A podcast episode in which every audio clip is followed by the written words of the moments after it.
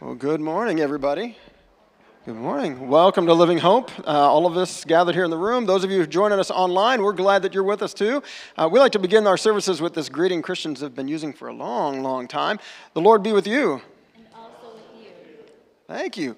We really do believe that's true. That uh, as we gather together to worship Him, that the Lord meets us here, right here, right where we live, right in the middle of everything that's going on. Uh, God is present to us to, to communicate His grace to us, to challenge us, to encourage us, to give us peace, to give us rest. Uh, so let's bow our heads and pray to Him as we begin.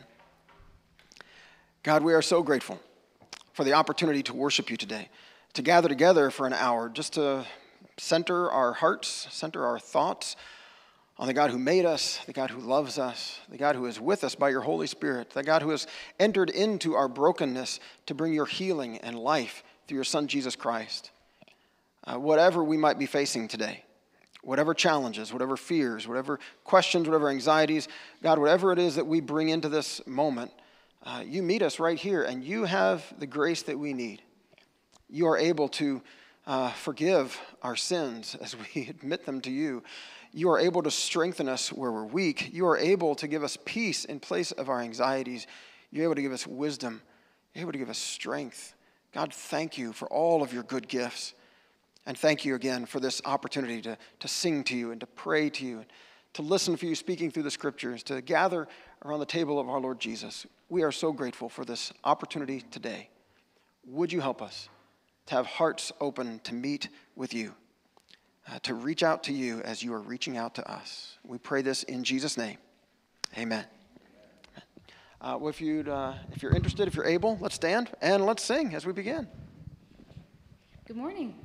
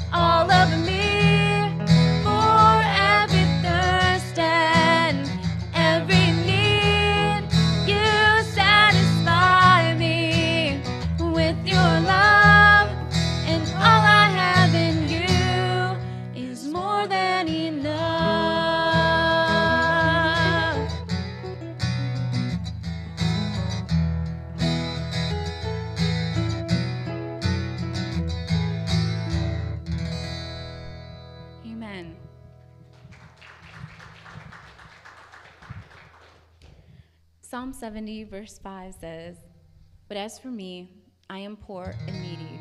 Come quickly to me, O God. You are my help and my deliverer. Lord, do not delay. We always hear people say that Jesus is all we need, but the thing is, He's not just all we need.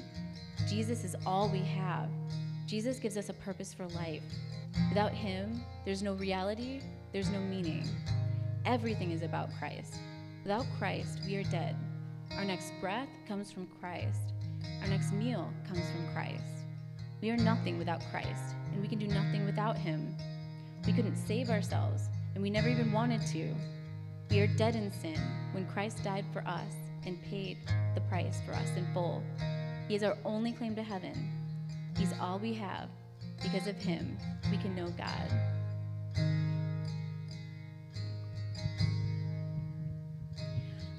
I come, I confess, bowing here,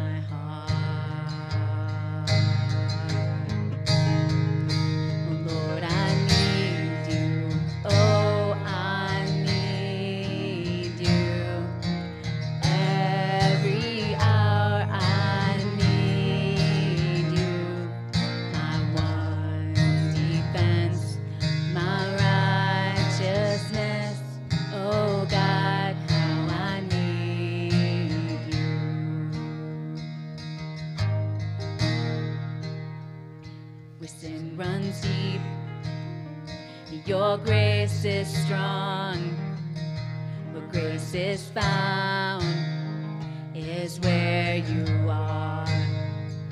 And where you are,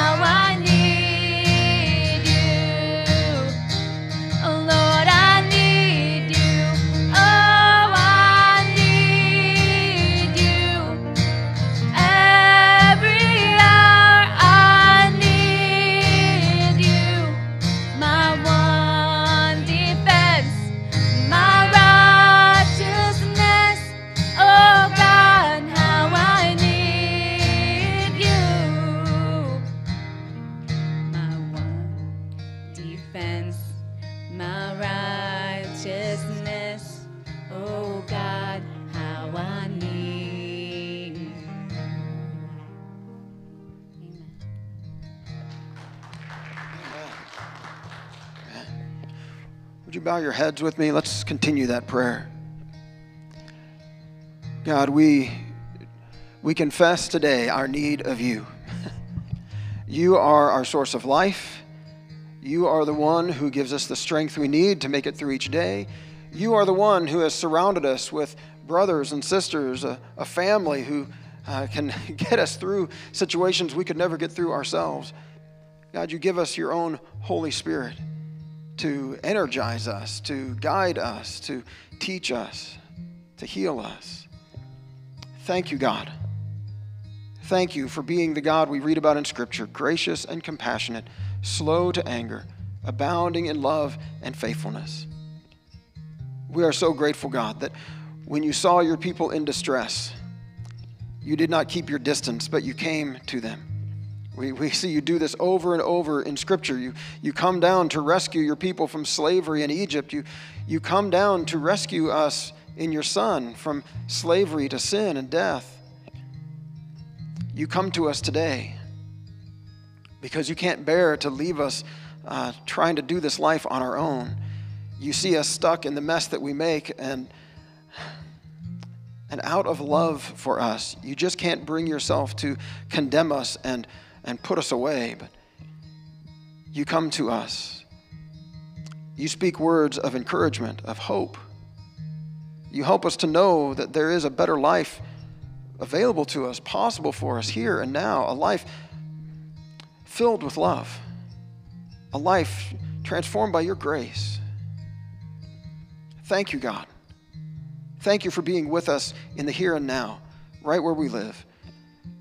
As we go through the ups and downs of life, as we face uh, uncertain futures, as we face difficult presents, as we, as we see things on the news about uh, neighbors on the other side of the world that are in, still stuck in the midst of war and, and uh, all sorts of other calamities that befall us, God, we know that we are not, that, that you are not keeping your distance from us, that we are not far from you, that you are not far from our, our brothers and sisters in Ukraine who continue to, to fight for their lives, for their land, for their survival. God, we continue to pray for them, and we pray for a change of heart of those who are instigating these, these acts of war and violence. God, we, we pray for those caught up in the midst of the conflict, whether they are holding weapons or whether they are hiding out. God, we, we pray for protection. We pray for peace. We pray for life to win over death. Thank you for those who, uh, moved by your Holy Spirit, reach out in love to, uh, to shelter refugees and to, uh, to, to help people find safety. We pray that you would continue to strengthen them as they continue to do this work for millions of people. And God, you know that's only one place in our world out of dozens where people face violence, where people face uh, the need to flee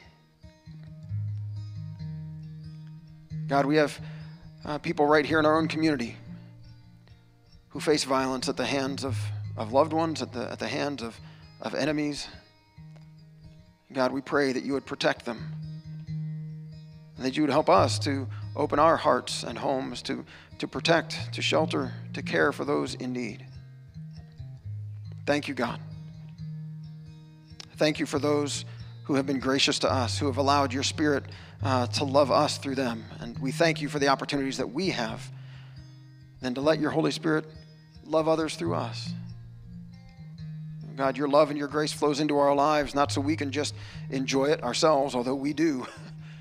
We are grateful for your love and your strength and your grace. God, I pray that you would help us to be filled to overflowing so that we we just can't help but turn to those around us that, that we can have eyes to see the needs, that we can see the people and the hurt that they're facing, the needs that they face, so that we might share your grace and your love, your resources with the people that you bring us face to face with. Thank you, God. Thank you for welcoming all of us into your family, into your presence today uh, young and old, rich and poor. Doesn't matter. All those things that might uh, typically divide us or put us on the other side of some argument, God, you, you welcome us all. Help us. Help us to welcome each other. Help us to love each other, to reflect your love to a world that desperately needs to know that love is possible, that peace is possible, that grace is available. Thank you, God. We pray this, trusting in your love because you've shown it to us in Jesus Christ. Amen. Well, the peace of the Lord be with you. Thank you. We're going to take a couple minutes for you to extend that peace to each other. You can shake someone's hand, give them a little fist bump, give them a wave, whatever, but take a couple minutes. Wish someone a happy morning. Peace of Christ. Hopefully, all of you got one of those little, uh, little bulletin things when you walked in. If not, there's some more back there by the door. But just a, a couple of announcements, real quick, before we dive into the message. Uh, we would love to hear from you, how we can pray for you, or thank God with you, or answer any questions you might have. And uh, so, one way to do that is to go online to livinghope.info/connect and uh, fill out that little digital connect card. Or those of you in the room, you can just grab one of those little green cards back there jot your note on it and a way for me to follow up with you and drop it in the box back there. And if you're giving today, you can drop that in the box too, or you can give online. That works. Uh, you can continue to find out more about the Ukraine crisis and how uh, your fellow Nazarenes around the world, we're part of this Church of the Nazarene network that's got churches and pastors right there in Ukraine and in the surrounding countries. You can find out more uh, at ncm.org. It's Nazarene Compassionate Ministries. That's one place you can find out more and, and ways that you can give or pray. Um, we are continuing to do the uh, free bikes thing, which, as I mentioned last week, they did a bonus one this month. They had one uh, yesterday, and they had a great day, good weather. I stopped by it like, it's from 9 to noon. I stopped by at like 9.05, and they already had several people there and bikes that were out, and people were taking them. And, and uh, so this Saturday is another one of those. If you have a bike to donate, or if you uh, would like a bike or know someone that needs a bike, uh, they've got a whole bunch of bikes that'll be out in the parking lot from 9 to noon.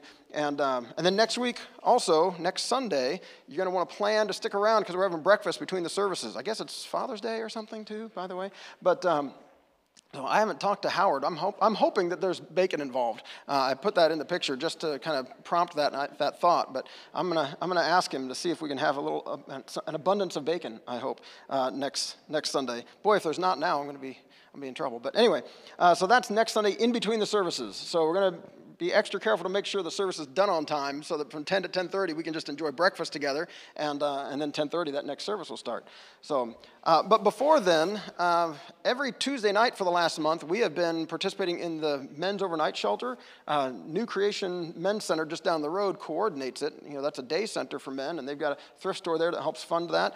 Um, but they have churches that help provide shelter. Um, and during the summer it's real easy. It's just 9 p.m to 6.30 a.m so if there are any guys that want to help with that.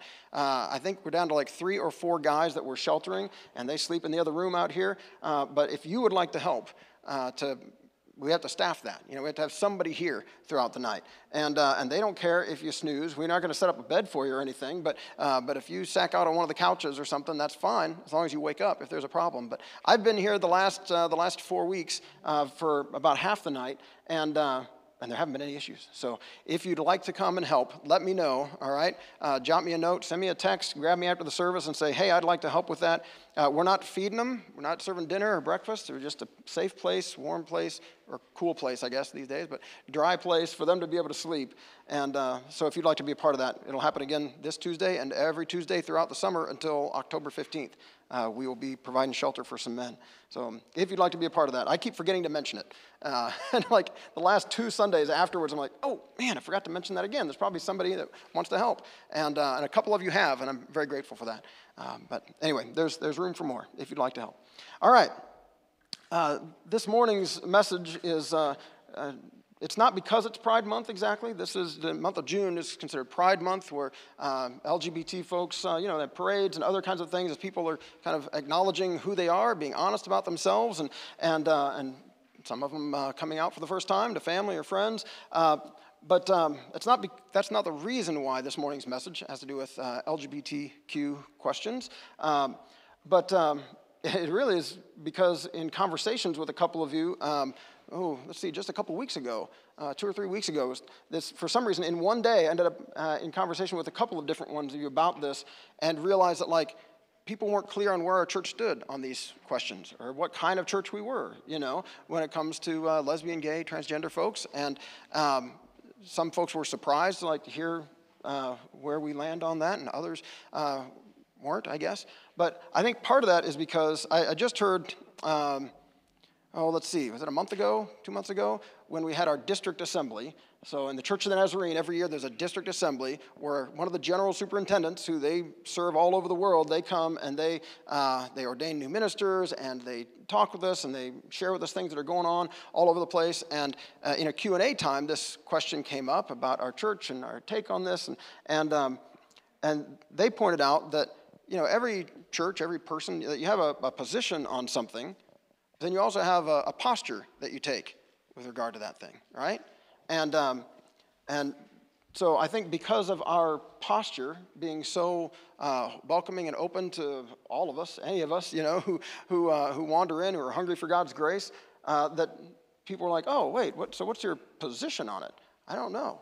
And uh, so we're going to talk about that a little bit today. And, uh, and some of you might be surprised, some of you won't be. If you've been with us for any amount of time, you probably won't be surprised because this comes up every year or two. Uh, last year we were doing a Q&A series where we just invited you to ask your questions, and a couple of you had questions about this specifically, and so we talked about this. Uh, I think before that it was maybe 2018 and another Q&A series. And, and every now and then, you know, this, this issue comes up, or these questions come up, and uh, so it seems like, well, yeah, let's, let's talk about this. Let's look at what the Bible says. Let's, let's talk about uh, where our church church lands on this thing. And recently, I was reading a book uh, that, that reminded me of this verse uh, from Matthew chapter 23, where in verse 4, Jesus, he's talking about the, the scribes, the Pharisees, the religious leaders of his day. And he says, They tie up heavy burdens, hard to bear, and lay them on the shoulders of others, but they themselves are unwilling to lift a finger to move them. And uh, there's actually a book that I'd, had been recommended to me and that I'd picked up called Heavy Burdens Seven Ways LGBTQ Christians Experience Harm in the Church. And, uh, well, let me, let me finish what, uh, what Jesus says a couple verses later in Matthew chapter 23. He says, But woe to you, scribes and Pharisees, hypocrites, for you lock people out of the kingdom of heaven. For you do not go in yourselves, and when others are going in, you stop them. And uh, so, just to make sure, I, I want to make sure that we are not locking the door to anyone who is coming to Jesus. I want to make sure that, that everyone knows Jesus loves you and wants a relationship with you, and that if someone is reaching for Jesus, we're going to say, Yes, please, come on, here, let us introduce you to him. Let's, let us show you Jesus and the way that we live and the way that we love. And uh, the, the author of this book, her name's uh, Bridget Rivera. Um, she is, uh, I can't remember now which church she is a part of. Um, but I just want to read you a little bit of her introduction. She holds to what you might call the traditional Christian ethic on this. Um, let me just read you how she starts, starts this. I squirmed in my seat, avoiding eye contact with the women in my small group. They offered encouragement to a woman sitting next to me. She spoke in halting sentences, wiping away tears with a tissue they offered. It's just awful, she said. You can't even imagine. But I could. She was talking about her son, her gay son. And nobody knew that he was gay but me and her. She didn't even know that I knew. She didn't know that I knew he had a boyfriend, that he had just come out to her a day ago. She didn't know that I knew about it all. She didn't know that I am gay too. None of them did. Pete just needs prayer, she said. We learned some things about him yesterday. I can't go into details, but he's falling away. I fingered the pages of my Bible nervously and found myself saying, Your son loves Jesus. He really does. God will watch out for him. Oh, this is just so terrible, Bridget, she said, eyes bleary and red. I can't say what it is, but it's just so bad that I'd rather have learned he was dead. I'd rather have learned he was dead. Her words lingered in the air as I looked away. One of the ladies gave her hand a little squeeze, and the mother went on about her family's despair. A woman volunteered to pray for her, and then we moved on. What is so bad about homosexuality that a Christian would rather a loved one be dead than gay? I've asked myself that question more times than I could count. Though her sentiment is shocking, the woman from my small group isn't an outlier. Her words reflect the secret and often unconscious thoughts of many Christians. Worse, her words reflect the silent voice of death whispering in the minds of countless LGBTQ people, people made in the image of God who often tragically believe they'd be better off dead than alive as they are. The question is, why? I don't know how that hits you, uh, but that breaks my heart. To think that there are, are parents out there who would rather their child, rather found out their child had died than to find out they're gay. Uh, and and beyond that, like she said, to know that for a number of gay and lesbian, trans folks in our churches, in our families, in our neighborhoods, that, that they feel similarly about themselves. That they have that voice whispering in their ear that maybe it'd be better off if they just weren't here.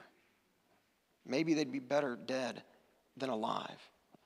I'd heard the statistic recently that, uh, um, well, I've, I've heard for years that the prevalence of suicide is dramatically higher among LGBT folks than among the general population. They think about suicide, attempt suicide, commit suicide at dramatically higher rates than other young people, than other adults. And the, there have been studies to try to find out, like, okay, what are some of the factors that influence this, that, that help them to, to feel better about themselves, to help them uh, not feel that despair, to help them to, um, to be less likely to, to consider suicide or to commit suicide. And uh, family support is one huge one. Um, LGBT folks from families that are not supportive, families that, uh, that sometimes sadly kick them out of the house, even though they're minors, uh, over this issue, they are, those kids are eight times more likely to consider suicide when they have parents who don't support them, which means having parents that are supportive, that continue to love them no matter what, makes them eight times less likely to commit suicide. You just kind of reverse that. But the statistic that grabbed my attention, and unfortunately I don't have the number, um, but was that uh, there were all these different factors that, uh, that made it less likely that they would consider suicide, and belonging to a community of faith was not among them. In fact, belonging to a community of faith made it more likely that they would consider suicide. Because for too many of these young people, being a part of a church means being in a place where they are not surrounded by love and grace and support, but they are surrounded by people who, uh, who judge them, who make comments about them, who find any number of ways to let them know that they don't think they're okay. Um, that, that what is going on with them is, um, is not just, um, you know, a sinful temptation or not just a, a brokenness that we all share, you know, brokenness and sin, but that they are especially heinous, that they are especially detestable, um, that they are not worthy of love. And that breaks my heart. And as a pastor, I want to make sure that we are not that kind of church, okay? I want to make sure that we're a church where uh, people know they are loved, uh, whether or not you agree with the decisions that they're making, whether or not you agree with their lifestyle or anything else, all right? And, uh, and we have folks in our church uh, who are gay, lesbian, trans, and uh, for the most part, I hear good things about you, that, that you love them and that you embrace them, that you welcome them, and, uh, and they are glad to have found us.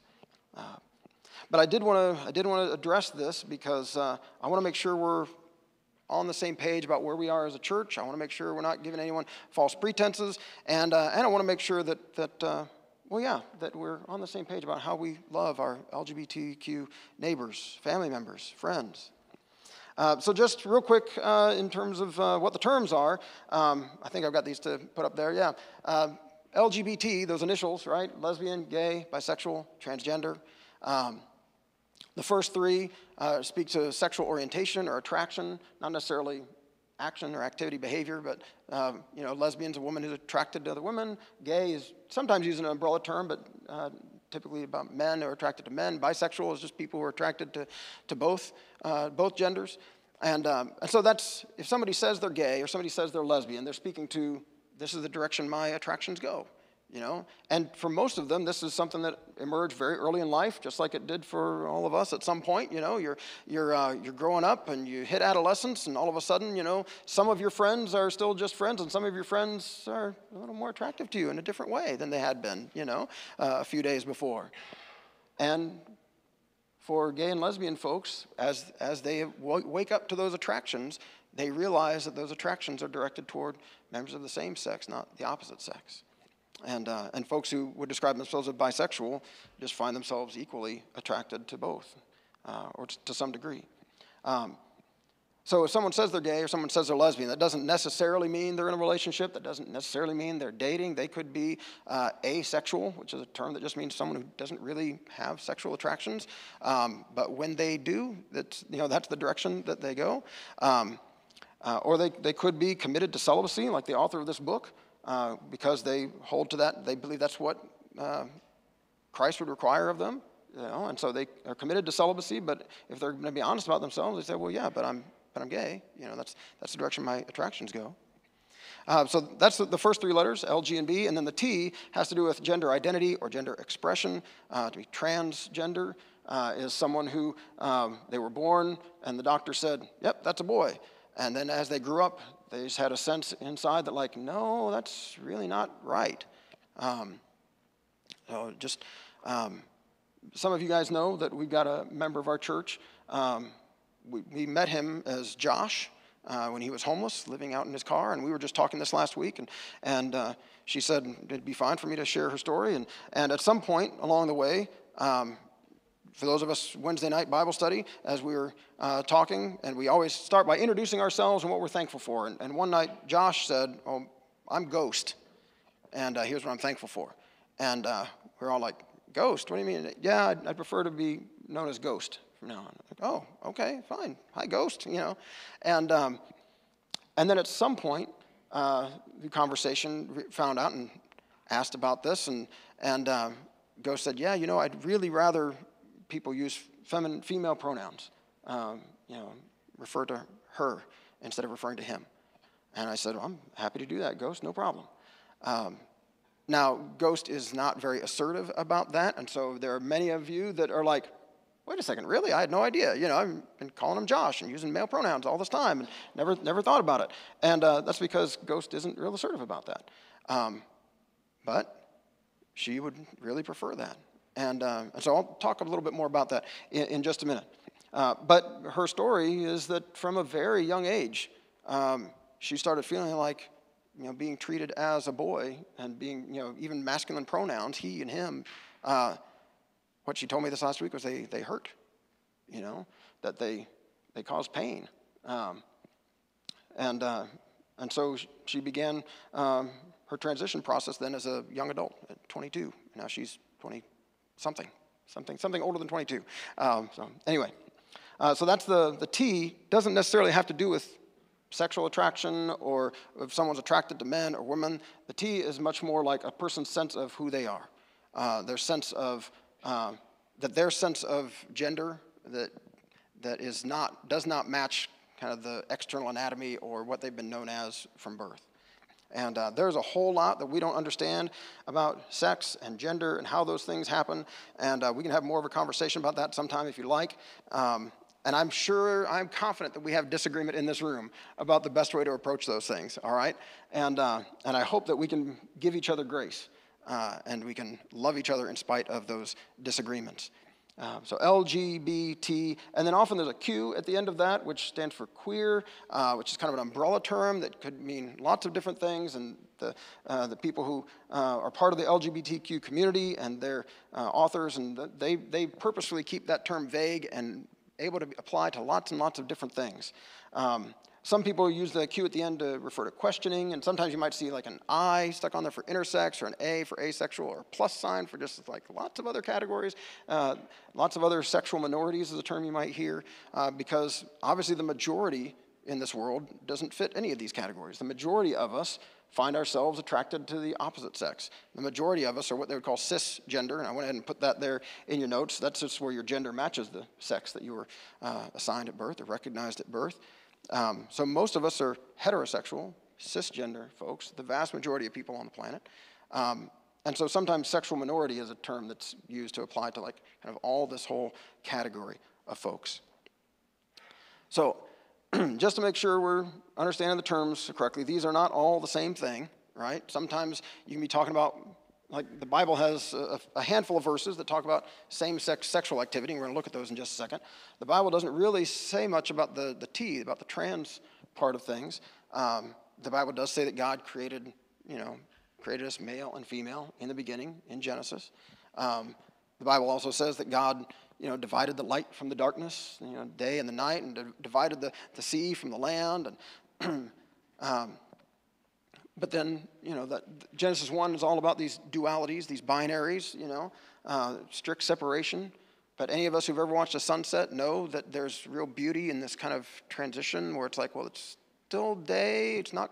It's about to be night, but then it's still bright for a while. It's not like it doesn't. Not like it goes from full day to just full night right away. You know, there's like this this transition zone in between there.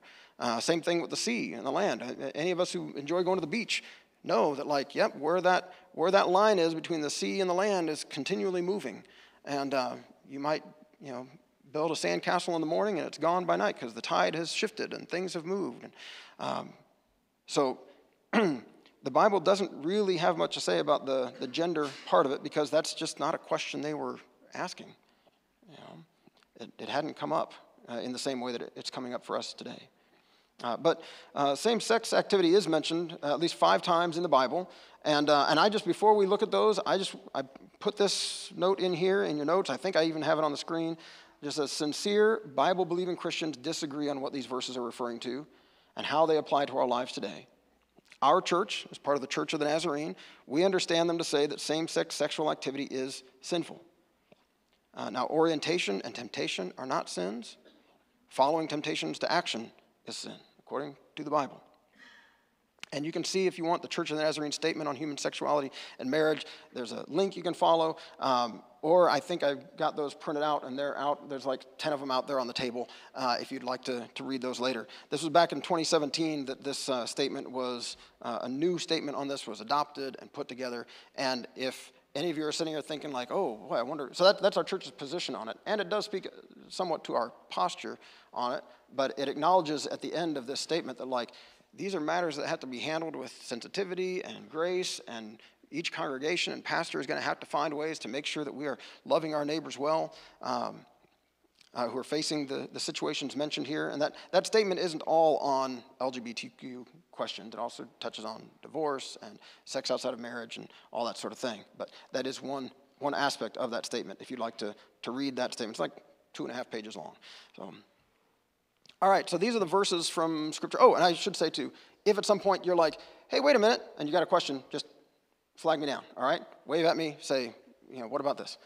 Um, Leviticus, there's two passages in Leviticus that mention this. In uh, chapter 18, it says, Do not have sexual relations with a man as one does with a woman. That's detestable. And in chapter 20, it says, If a man has sexual relations with a man as one does with a woman, both of them have done what is detestable. And uh, so that's the only references in the Old Testament to same sex sexual activity. It's, um, they are part of a long list of things that are detestable, that are out of bounds for the people of Israel as God is uh, moving them through the wilderness to the promised land and kind of setting them up as a nation. And uh, many of the things in those lists we happily ignore today. Um, we love shrimp wrapped in bacon. You know, that's a delicious thing, but that would be off limits according to some of the other things that you'd read in these lists. Uh, we like our poly blend shirts. We, you know, plant our fields with all kinds of crops, um, and these are the kinds of things that, uh, that these passages speak against. Um, so that doesn't mean we can just ignore them, but it does mean that they are uh, already part of a part of the Bible that we Christians have said, you know what, that doesn't all necessarily apply to us today in the same way that it applied to the people of Israel back then. But in the New Testament, uh, it does come up in at least three different spots. Once in Romans chapter 1. Uh, these are all in letters from the Apostle Paul that the church from the beginning is recognized as Scripture and have heard God speaking through these letters, just like we hear God speaking through the stories of Jesus' life and death and resurrection in the Gospels. Uh, in Romans chapter 1, uh, he's in the middle of making an argument, um, trying to help. Well, I'll t- just a second. Here's what he says in this passage Because of this, God gave them over to shameful lusts. Even their women exchanged natural sexual relations for unnatural ones. In the same way, the men also abandoned natural relations with women, were inflamed with lust for one another. Men committed shameful acts with other men and received in themselves the due penalty for their error. And in, he's in the middle of making an argument. Chapter one is all about those dirty, rotten Gentiles out there that have abandoned God and worshiped idols and done all this stuff that, that we good Jews, you know, that's why we're not Gentiles. We're so, we thank God that we're, that we're good Jews and we don't do all that stuff that those dirty, rotten Gentiles do out there. And he gets to chapter two and he turns and he says to his fellow Jews, and uh, we're no better. We are no better than them. And he starts to point out the faults with, uh, with his own people and the ways that, that, uh, that they had failed. And, uh, and his point is finally getting to Romans chapter 3, where he basically says, Look, we're all in the same boat. We have all sinned. Doesn't matter if you're a dirty, rotten Gentile or if you're a God fearing Jew, we've all sinned. We all depend on God's grace. Uh, but so in his list of things in Romans chapter 1, he includes uh, same sex uh, activity. So then in his letter to the Corinthians, uh, and the Corinthians are kind of a wild bunch, uh, spiritually proud but messed up in a lot of ways, uh, he says to them in chapter 6 Uh, do you not know that wrongdoers will not inherit the kingdom of God? Uh, do not be deceived. Neither the sexually immoral, nor idolaters, nor adulterers, nor men who have sex with men, well, asterisk, come back to that in a second, nor thieves, nor the greedy, nor drunkards, nor slanderers, nor swindlers will inherit the kingdom of God. And that is what some of you were. But you were washed, you were sanctified, you were justified in the name of the Lord Jesus Christ and by the Spirit of our God. He says there are things we can do that put us at odds with God and that, that harm other people, the people around us, and uh, you know, doing wrong, wrongdoers. He says that's not the life that gets you into the kingdom of God. And he says that's what some of you were, but God has turned your life around. Now, that little phrase that's translated there, men who have sex with men, is two Greek words, and we're not going to have, time to dig into all of it. I'm, i see the clock, don't worry. Um, but that's not always been translated that way, and there's, that's where one of those questions comes in. It's like, is he, is he talking about like what we would see today with like your, your gay neighbors, you know, who are married and have the dog and the picket fence and all the stuff, you know, they, they love each other, they're, um, they're in a committed relationship? Or is this talking to kind of the Roman culture of the time where um, men regularly abused other men sexually as a sign of dominance. That, that to be a real man was to um, dominate others sexually, uh, including your wife, often girlfriends, sometimes children. Uh, if you went to battle, if you went to war, the, the victors often would, would rape the soldiers that they had defeated as a sign of their dominance, as a sign of their manhood. Is he speaking to that? That's where one of those questions arises. What is, what is he speaking to in this list of wrongdoing? Um, and then in his letter to Timothy, his first letter, he says, We also know that the law is made not for the righteous, but for lawbreakers and rebels, the ungodly and sinful, the unholy and irreligious, for those who kill their fathers or mothers, for murderers, for the sexually immoral, for those practicing homosexuality, for slave traders and liars and perjurers and for whatever else is contrary to the sound doctrine that conforms to the gospel concerning the glory of the blessed God which he entrusted to me. Now, that, that little bit translated for those practicing homosexuality is one of those two words that was used back in Corinthians. So, one of the two words there that was translated men having sex with men is, is the one that he uses here in 1 Timothy. Um, now, what I appreciate about his letter is that just four verses later, after talking about these lawbreakers, uh, he says this Here is a trustworthy saying that deserves full acceptance Christ Jesus came into the world to save sinners, of whom I am the worst. So the Apostle Paul does not present uh, a posture of pointing to those dirty, rotten sinners over there and saying, and they're the worst. And we know those people that are to blame for all our woes. You know, they're the reason a hurricane hit or some crazy stuff like that that some Christians have said, right? or they're the reasons for this disease spreading. Uh, all sorts of things that get blamed on, uh, on our gay neighbors. He doesn't say they're the worst. He says, Christ Jesus came into the world to save sinners, of whom I am the worst. But for that very reason, I was shown mercy, so that in me, the worst of sinners, Christ Jesus might display his immense patience as an example for those who would believe in him and receive eternal life. Oh, um, so while our church understands the, our understanding of these scriptures is still the I want to call it the traditional one uh, that says same-sex sexual activity is is sinful. Um, and so I can't perform like a same uh, marriage between two men or two women, um, you know that sort of thing. Uh, our church does not ordain folks who are uh, you know in a um, same-sex relationship or that sort of thing. Um, while our church holds to that position, and we believe that that's the position that Paul is describing here. Uh, that's our understanding of these verses. Uh, our posture, you know, we, we attempt to have a similar posture to that of the Apostle Paul that says, look, whatever your sin, whatever way that, that you experience the brokenness of this life, we all experience that. We are all on the same page as sinners. In fact, my own sin is, is likely worse than yours, and I'm so grateful that Christ Jesus has shown me mercy, has been patient with me So that leads me then to be merciful toward others and to be patient with others, to, to do what Jesus says in Luke chapter 6, where he says, Do to others as you would have them do to you. It's kind of a bedrock principle for us Christians, right? Let's do to other people what we would have them do to us. And this is where, as I mentioned uh, earlier about calling someone by the name that they've chosen or the pronouns that they choose, to me, this, this is my take on it, all right? This is not some official doctrine of the church or anything, but, but my take on it is like, well, I would prefer that people call me by the name that I choose right? My, my parents gave me the name Richard. That's fine. Uh, I don't, when people say, like, what's your name? I don't say Richard. I say Rich, you know? And sometimes when I introduce myself and I say Rich Schmidt, because those sounds blur together, they hear Rick and they call me Rick. And sometimes I just let that slide. And other times I say, uh, you know what? Sorry, I, I prefer Rich. I say, oh, sorry, yeah, sure, Rich. You know, it's a preference of mine. I would prefer to be called by that name. Um, and so I have no problem calling someone by the name that they prefer or using the pronouns that they prefer. To me, that's an example of doing to others as I would want them to do to me.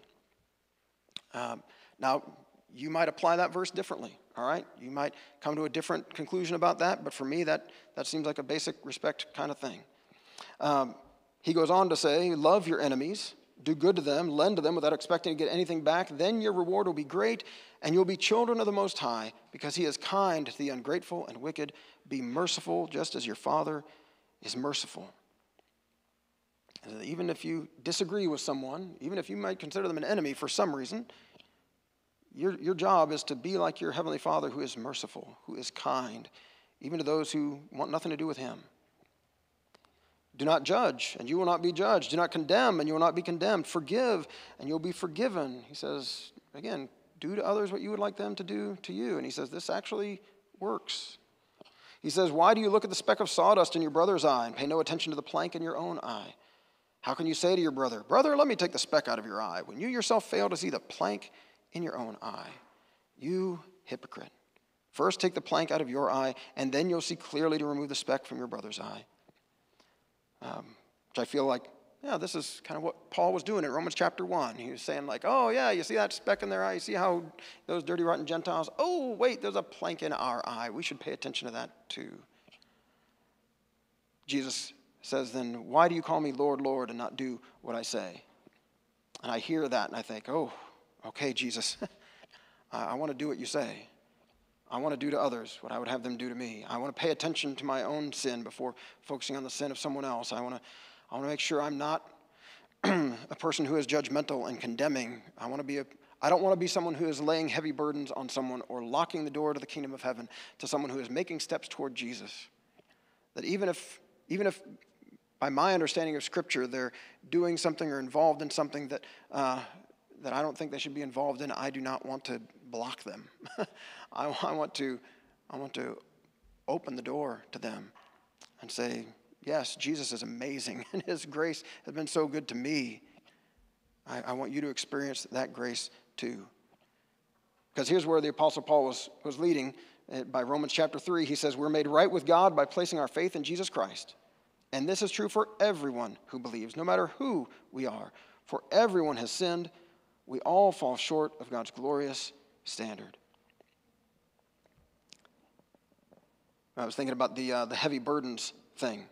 And this author has said from, from having talked to quite a few uh, LGBTQ folks, um, and you can read, if you want to borrow this book, you can. Uh, each chapter starts out with a story or two of a Christian who f- realizes that they're gay or realizes that they don't fit the, the typical gender binary or something else, and then talks about how that bumped into their parents or their, their church group or the organization they were employed, the Christian organization that employed them or, or whatever. Um, this, uh, as I'm thinking about the, the idea of placing heavy burdens on others and not being willing to lift a finger to move them, I was thinking of these two verses. And unfortunately, only one of them made it into your notes. Uh, I think it was it last week or the week before that I was like, oh, and this one slipped off the bottom. I had that happen again. So this one made it from Matthew 11, where Jesus says, Come to me, all of you who are weary and carry heavy burdens, and I will give you rest. He says, If you've had a heavy burden laid on you, if you are tired, come to me. I will give you rest. Take my yoke upon you. Let me teach you, because I am humble and gentle at heart, and you will find rest for your souls. For my yoke is easy to bear, and the burden I give you is light. The other verse was uh, you might just write Galatians 6 2 at the bottom there, and you can look that up later. I think you got it up here. Galatians chapter 6, verse 2 carry each other's burdens, and in this way you will fulfill the law of Christ. So, a question for us to be thinking about this week uh, how might we carry the burdens instead of placing more burdens on gay, lesbian, trans folks in our families, in our neighborhoods, in our workplaces? How might we help carry their burdens? How might we help them take steps toward Jesus? How might we help them know that they are loved by God and loved by us? How might the grace of God flow through us into their lives so that they know that they are loved? How might we help carry their burdens for them? Because there are plenty of other folks who will be happy to put burdens on them. And, and I don't want to contribute to that. I want them to know that they are loved, that God has a good life for them, and that we will be there for them every step of the way as they listen to God's Holy Spirit, as they follow where, where their Lord Jesus leads, uh, that we will be there for them to, to, to help them carry their burdens. Let's bow our heads. Let's pray before we celebrate communion together. God, we thank you for the grace that you have given to each and every one of us. Thank you for giving us rest, giving our souls rest in place of the heavy burdens of religious requirement uh, that the scribes and the Pharisees were placing on people. Lord Jesus, you, you kept things simple. Love God with all that you are, love your neighbor as yourself do to others what you would have them do to you. Thank you, God, once again, that you did not condemn us or reject us when we were stuck in our sin, but instead, as we just read, Heavenly Father, you are kind to us messed up sinners.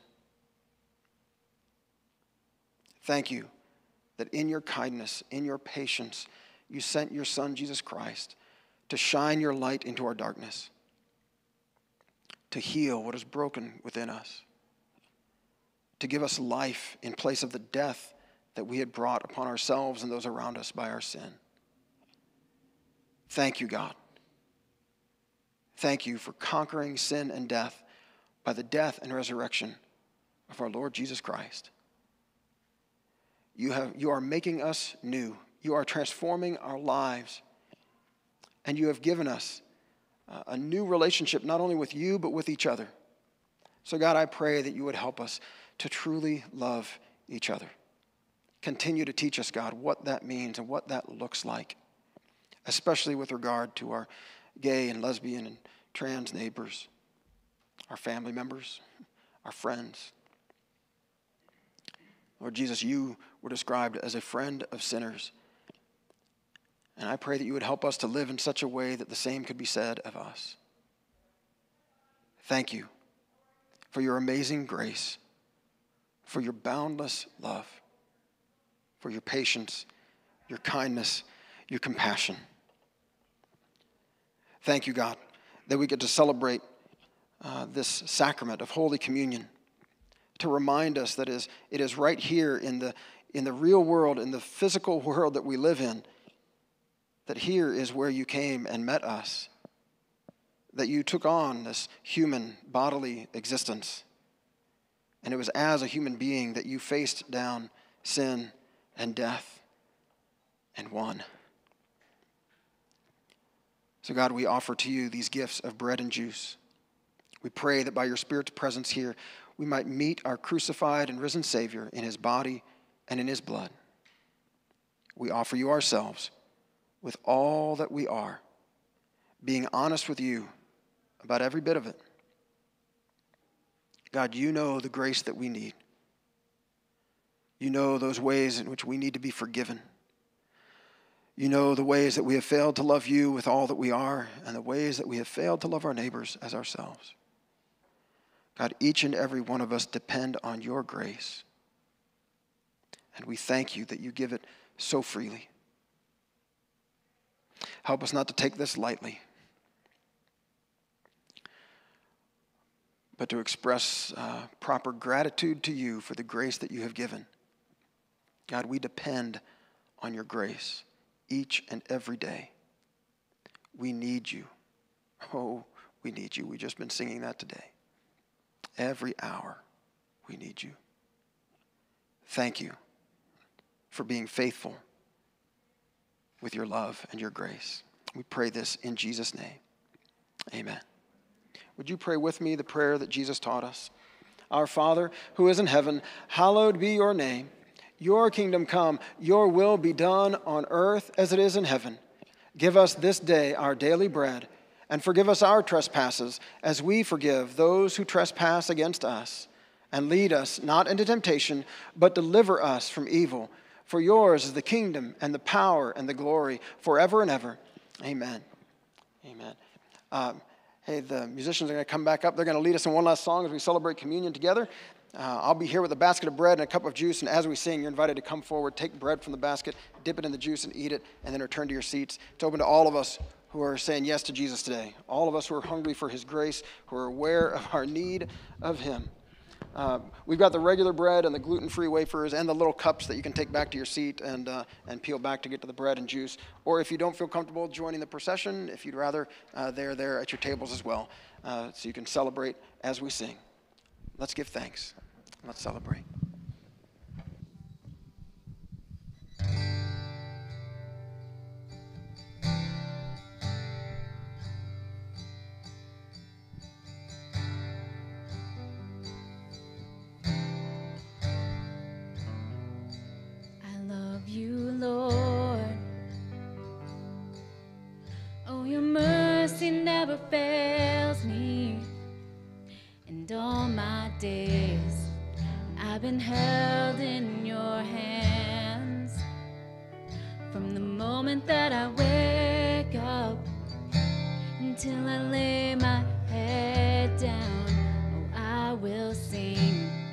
Of the goodness of God.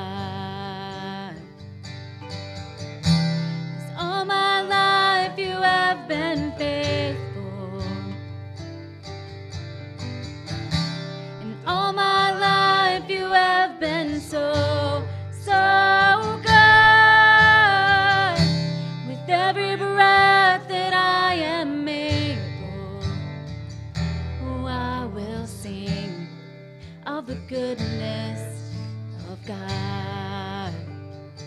I love your voice. You have led me through the fire in darkest nights. You are close like no other. I've known you as a father. I've known you as a friend. I have lived in the goodness of God. Cause all my life you have been faithful. And all my life you have been so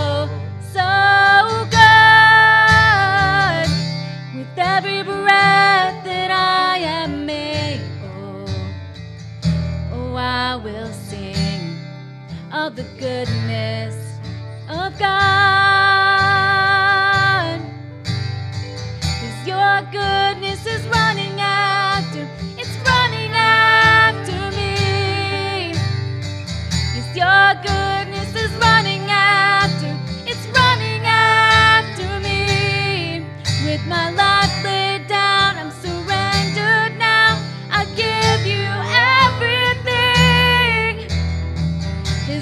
Goodness is running after, it's running after me.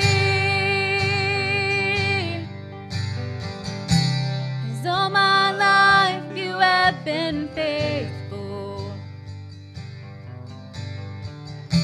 Yes, all my life you have been so,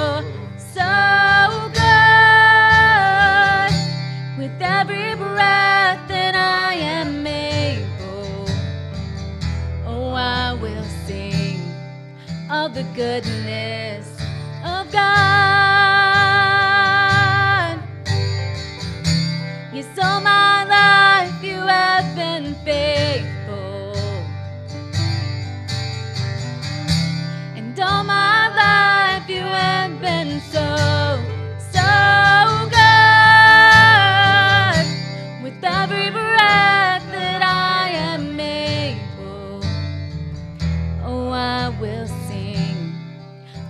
Goodness of God.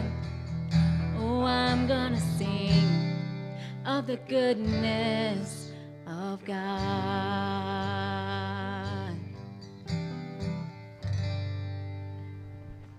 Amen. Thank you, God, for being so, so good to us. Thank you for the gift of your Son, Jesus Christ, and the grace that we receive through him. Fill us today with the Spirit of Christ, we pray, so that as we leave, as we go back to the rest of life today, we might carry your grace and your love to everyone you send us to, to every single one of our neighbors. Thank you, God. We pray this in Jesus' name. Amen. Amen. Well, the Lord bless you and keep you. The Lord make his face shine upon you and be gracious to you. The Lord turn his face towards you and give you peace. Amen.